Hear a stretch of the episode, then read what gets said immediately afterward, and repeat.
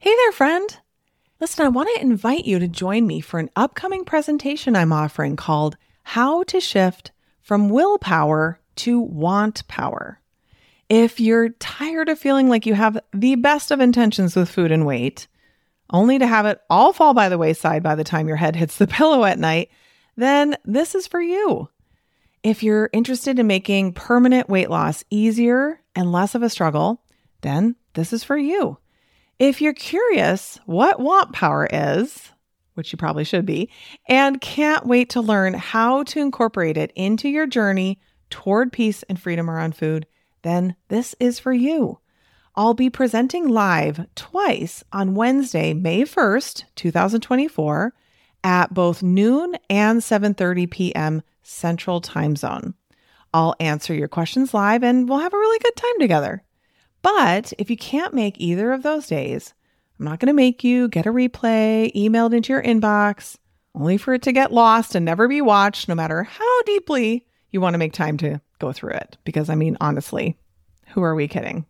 We've all done this, including me. No, instead, we are offering multiple watch parties for several days after the live presentation. So come watch the replay with other doctors and interact in the chat with them and my team. So, either way, whether you come live or to a watch party, it will be worth your time for sure.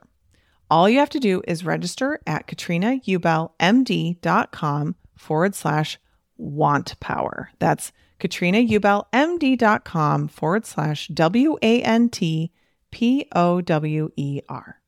See you there. You are listening to the Weight Loss for Busy Physicians podcast with Katrina Ubel, MD, episode number 189. Welcome to Weight Loss for Busy Physicians, the podcast where busy doctors like you get the practical solutions and support you need to permanently lose the weight so you can feel better and have the life you want. If you're looking to overcome your stress eating and exhaustion and move into freedom around food, you're in the right place. Well, hey there, my friend. How are you? Welcome back to the podcast. If you're new, this is a really, really good one for you. I do have to apologize in advance. It might be a little loud. Hopefully not. I feel like whenever I apologize for loudness and sound, you guys always tell me that you can't hear every anything and that everything's fine. But I do have children home and they're having a little bit of a hard time understanding what quiet means, particularly my 7-year-old daughter. like I just heard her stomping around on the stairs and that's just how she rolls. Like I don't know, gracefulness is not something that has hit her yet. So she is loud and proud and stomps all around and leaps and skips and hops everywhere she goes. and it's just how she is. I always say to my husband, like, man, she is so hard on our house. Like, if anything gets broken or messed up, it's like, she's the one. There's like this huge red stain on the hardwood floor in her bedroom because of something she dropped and broke broke in there and that like won't come up. And she one time, oh my gosh, I'm going to say all the embarrassing things about her. One time she was taking a shower in our shower and we have a hook for the towel like right outside the shower. So she had her towel on there and this towel is a towel that my mom had made for her when she was little. It's basically like a regular bath towel, but then she somehow fashions like a a hand towel into like a hood that she sews on there so they can kind of put the hood on and wrap the towel around themselves. And so she's been using that for years. Well, so it was up there. I don't know if she hung it up there. I think she did. I think, or yeah, I think she did. Hung it up on there. And then when she was getting out of the shower, she felt like she had a hard time getting it off. So rather than asking for help or even like getting, you know, some other towel or something, she just ripped the hook off the wall. like legit, we needed like full on like drywall patching, like just ripped it right out of the wall. I wasn't laughing at the time. but yeah, that's that's who she is and we we just love her exactly as she is. That's my job to just never think that she should ever be any different than she is. And that's just how it is. So we have one more week as I'm recording this, one more week of time off for the kids. And then we have a little, you know, how we vacation these days, which means rent a house and just go there. So, like, why stay in your own house where you have all your stuff and it's easy? Why not go to someone else's house where you don't know what they have and then just live there for a week? but that's basically what's going to be happening. And so I'm actually looking forward to it because we haven't gone anywhere in a long time and maybe just a change of scenery will be nice. this house that we're renting is on a golf course. So I'm telling myself that's basically like being in nature, right? Maybe I can go walk on the golf course in the mornings. That'd be nice. As long as I don't get, get hit by stray golf balls. So now I hear the dishwasher being filled. So at least they're they're cleaning up their lunch dishes. And now someone's whistling.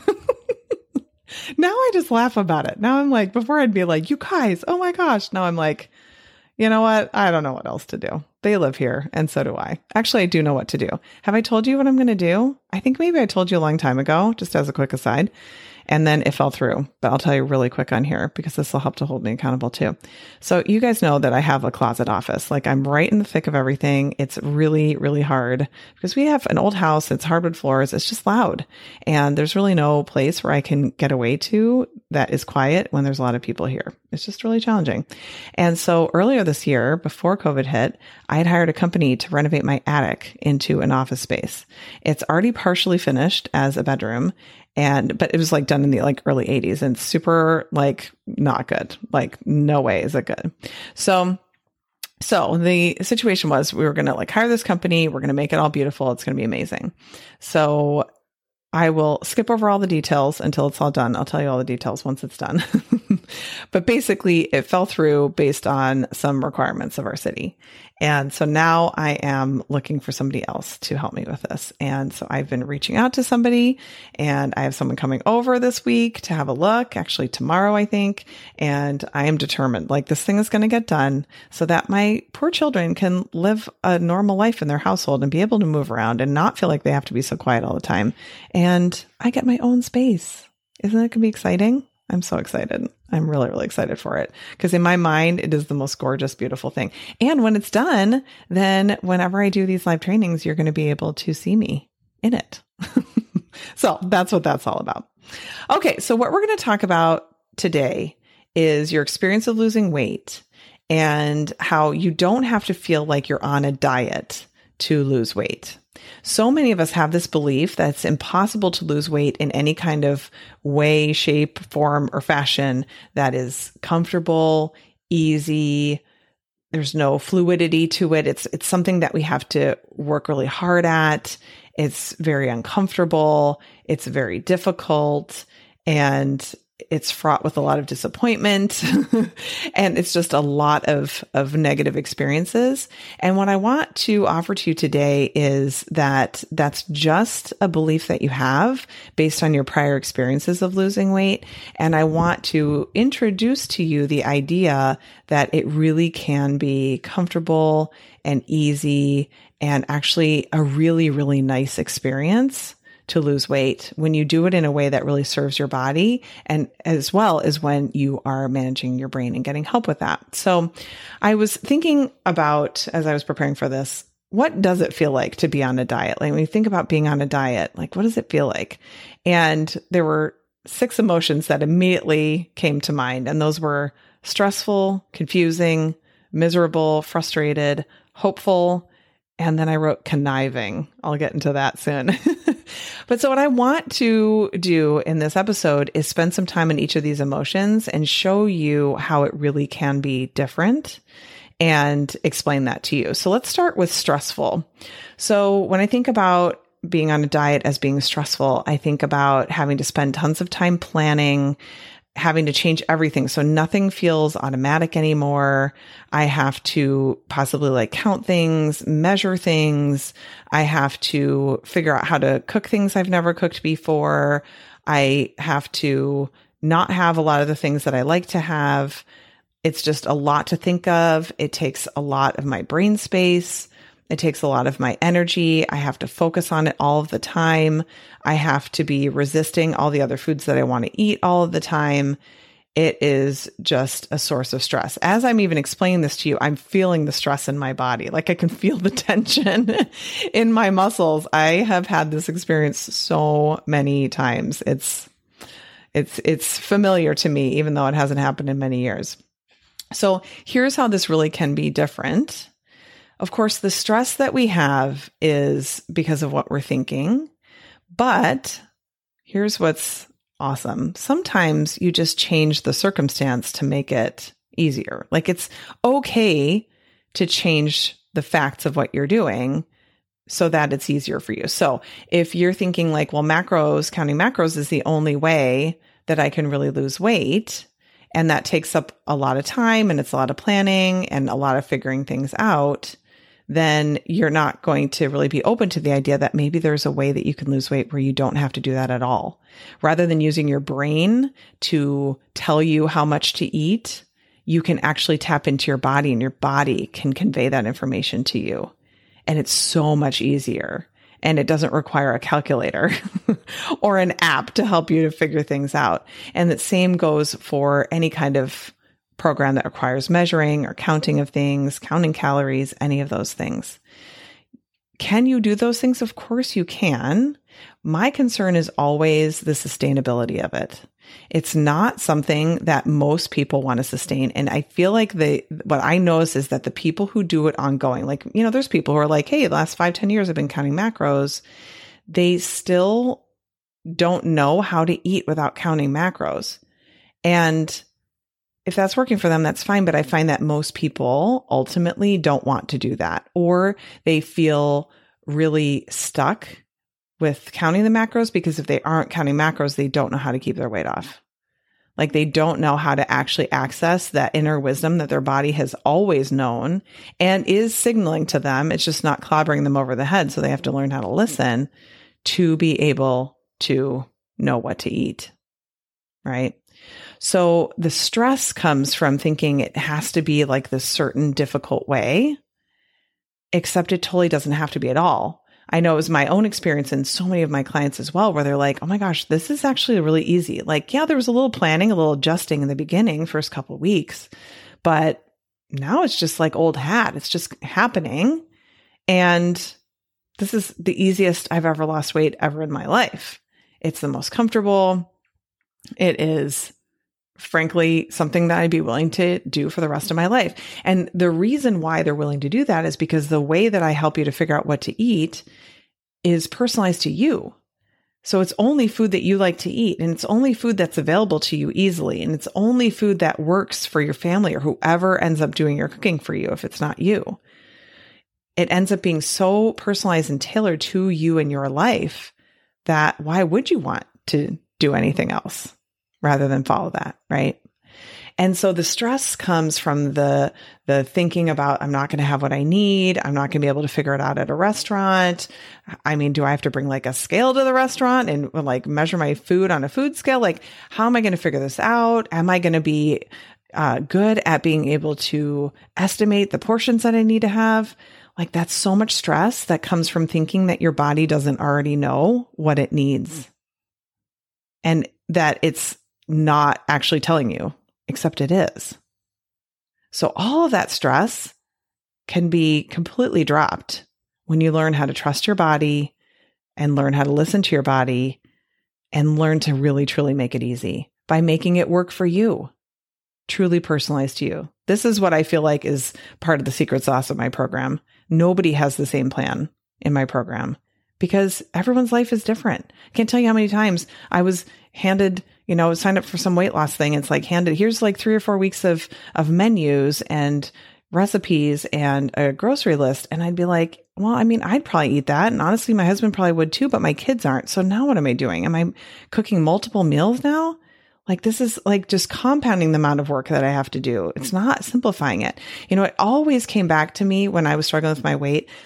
Why does this have to be so complicated? Like, does it really have to be this hard? It doesn't seem like it should really have to be this hard. and, you know, I tried the macro thing, I tried all of it. And it was just like, really? Seriously? This is what we have to do. There's no other way. And then I found the other way. And it is so much easier. And it feels so much more connected to your body, which feels so grounding. It feels true. It feels solid. And there's no fear behind that. It's like you and your body are on the same team your buddies, your partners, you're doing this together rather than going, Hey, my body doesn't know anything. So I have to use my brain to override it constantly. And that's what we're doing when we think we need to be micromanaging everything. Okay. Now let's talk about how confusing it can feel to be on a diet. I know it's so often so easy to be confused. Can I eat this or can I not? Is this okay or isn't it? Like they give you all the information and then you're like, but what about this gray zone and that gray zone and this other gray area? I don't know what to do. Can I have it? Can I not?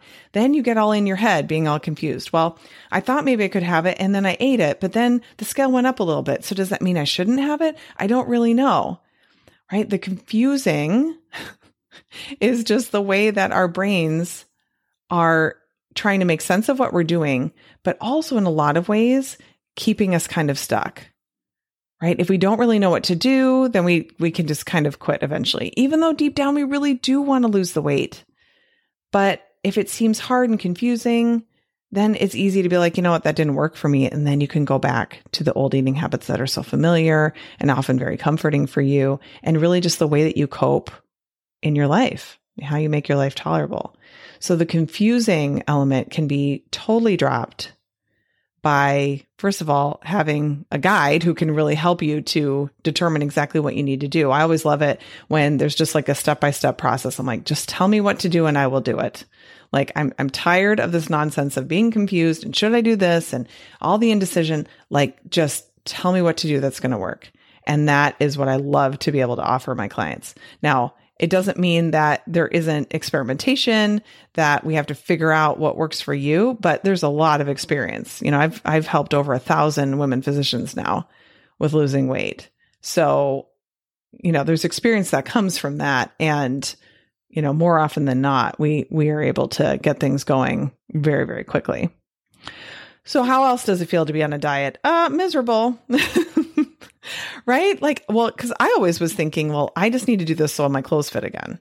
Like, I just need to drop those 40 pounds, 35 pounds, however much it was. I just need to get down to that weight so that I can be happy again. Thinking that the number on the scale or how my clothes fit determines how I feel in my life, except it's how I think, of course, right? So when I was eating what I wanted and gaining, you know, I didn't have to be miserable because I got to think amazing thoughts about all the extra food that I got to eat, even though it still also made me feel sick because I overate all the time. And I thought I had all these stomach issues. A lot of them were actually because I just overate food. So when you recognize that weight loss does not have to be a miserable experience. In fact, it can actually be a really awesome, supportive, connecting, loving experience between you and your body. You you can decide to lose this weight and not feel like, oh my gosh, it's going to be so awful. I have to be on this diet. And if I'm on a diet, then I have to be miserable. Right. Instead, it's like what I'm doing is transforming my relationship with my body.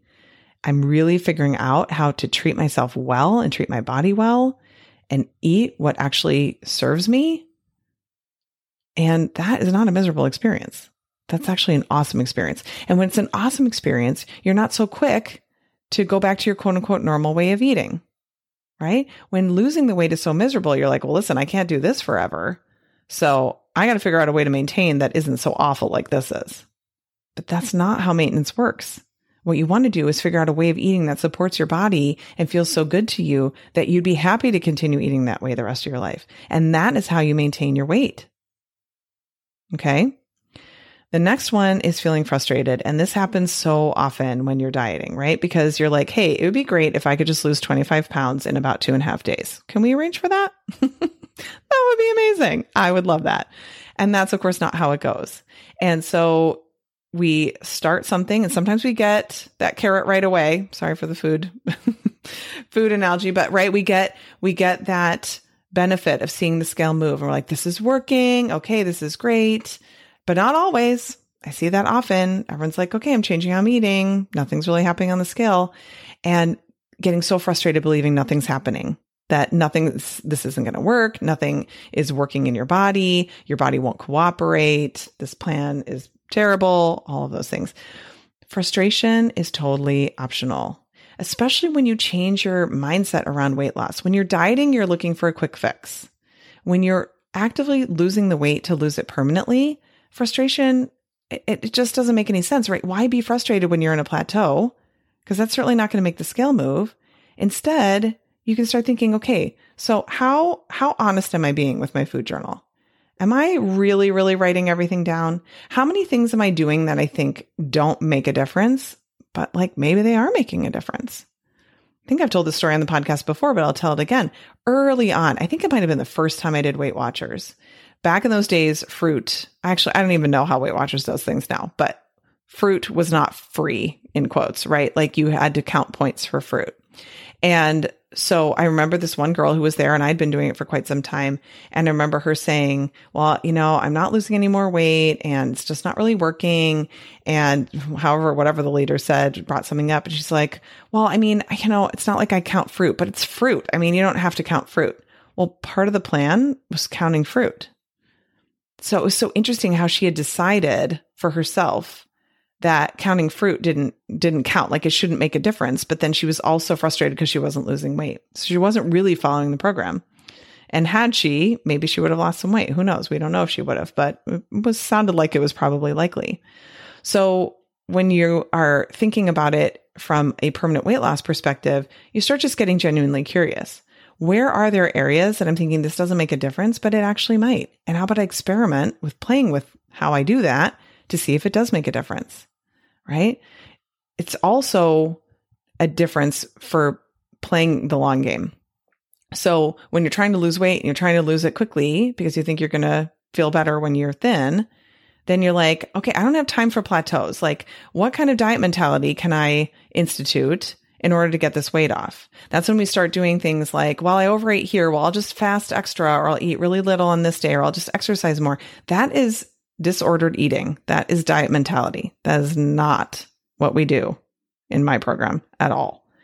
What we do is we understand what the effects are of everything that we do and pay attention because our bodies are telling us. And your friend or someone else you know might be able to eat that way and still lose weight. But if your body won't lose weight when you're doing that, then we have to look at why. And that's again part of keeping the program really individualized means that you really figure out what works for you, what feels good in your body. I can't possibly know that, but I can help you to figure that out.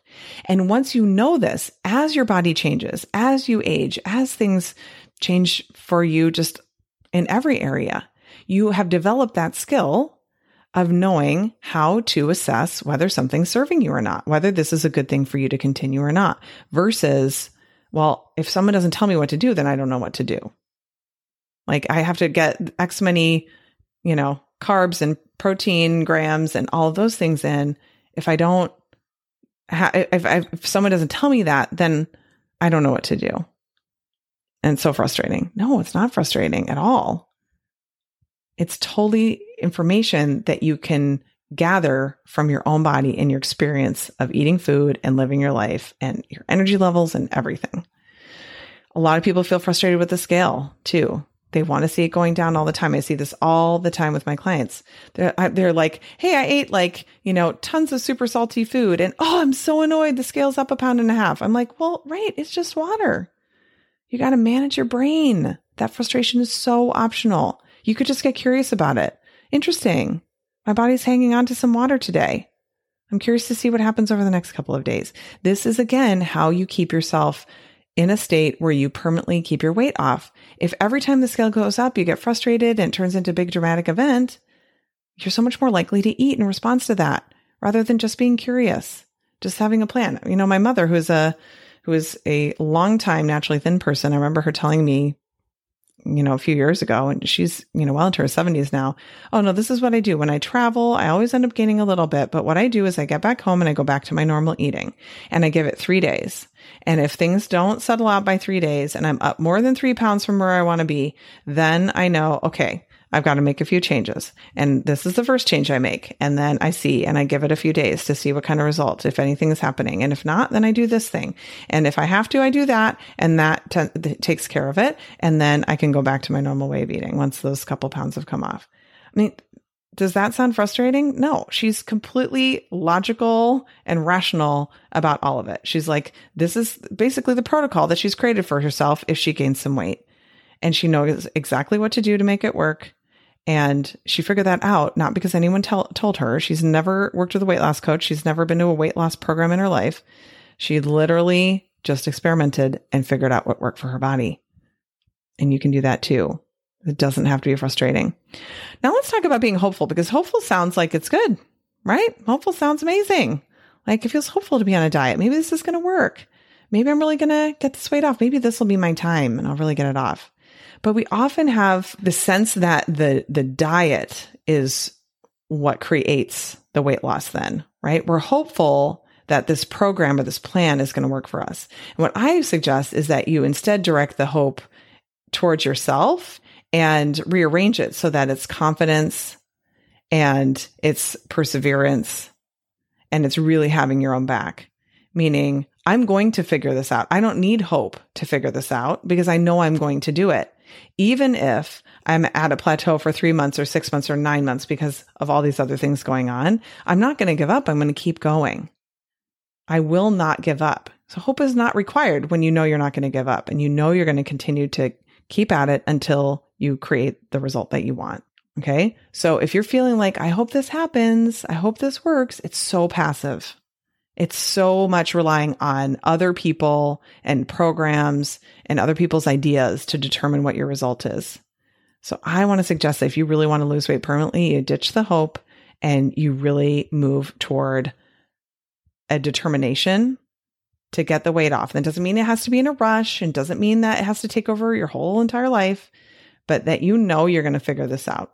You're going to keep going and keep getting help and keep doing what's required until you have this solved. No hope required there. Okay, the last feeling I came up with is conniving. So let's talk about that. And I thought to myself, what is that? What is that feeling? And you know what it is? It's when you're gaming the system. It's like when you're doing those little cheats, when you're telling yourself, this little lick won't matter. It's not a big deal. Who really cares? Right? Kind of being sneaky and surreptitious and kind of sly. That's that conniving feeling of like, don't tell me what to do.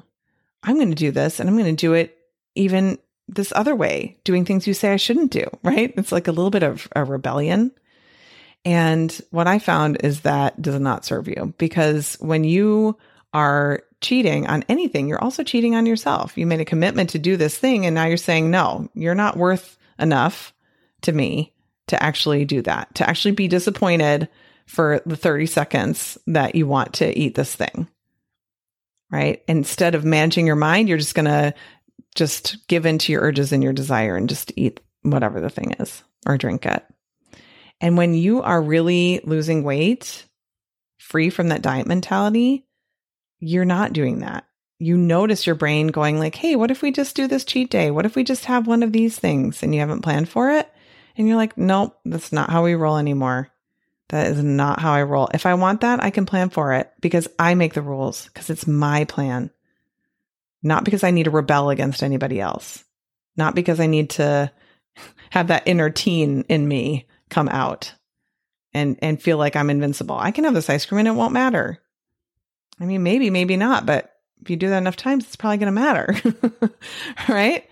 And so if you notice yourself feeling kind of conniving, feeling like you're working the system, trying to game it, that is all diet stuff. We need to lose weight permanently where you know, you know what? I can have anything I want as long as I've thought it through and I'm not acting in the moment because I really want to be using that part of my brain that really does have my best interest in mind. The part of my brain that's going to be proud of me later, right? That, that part that controls my future self who's going to be going, you know what, Katrina, thank you so much for not eating that thing that you really wanted in the moment. Thank you. Like seriously, thank you because life is so much better and easier now because you didn't do it. That's that true partnership that you have with yourself and with your body that you take into maintenance. Like these are skills you're not learning when you're on a diet. And that's one of the reasons why diets aren't working, why you aren't able to keep the weight off because you aren't developing these skills that are required for permanent weight loss. And with that, I will say goodbye and I hope you have a wonderful week. I'll talk to you very soon. Did you know that you can find a lot more help from me on my website? Go to katrinaubelmd.com and click on free resources.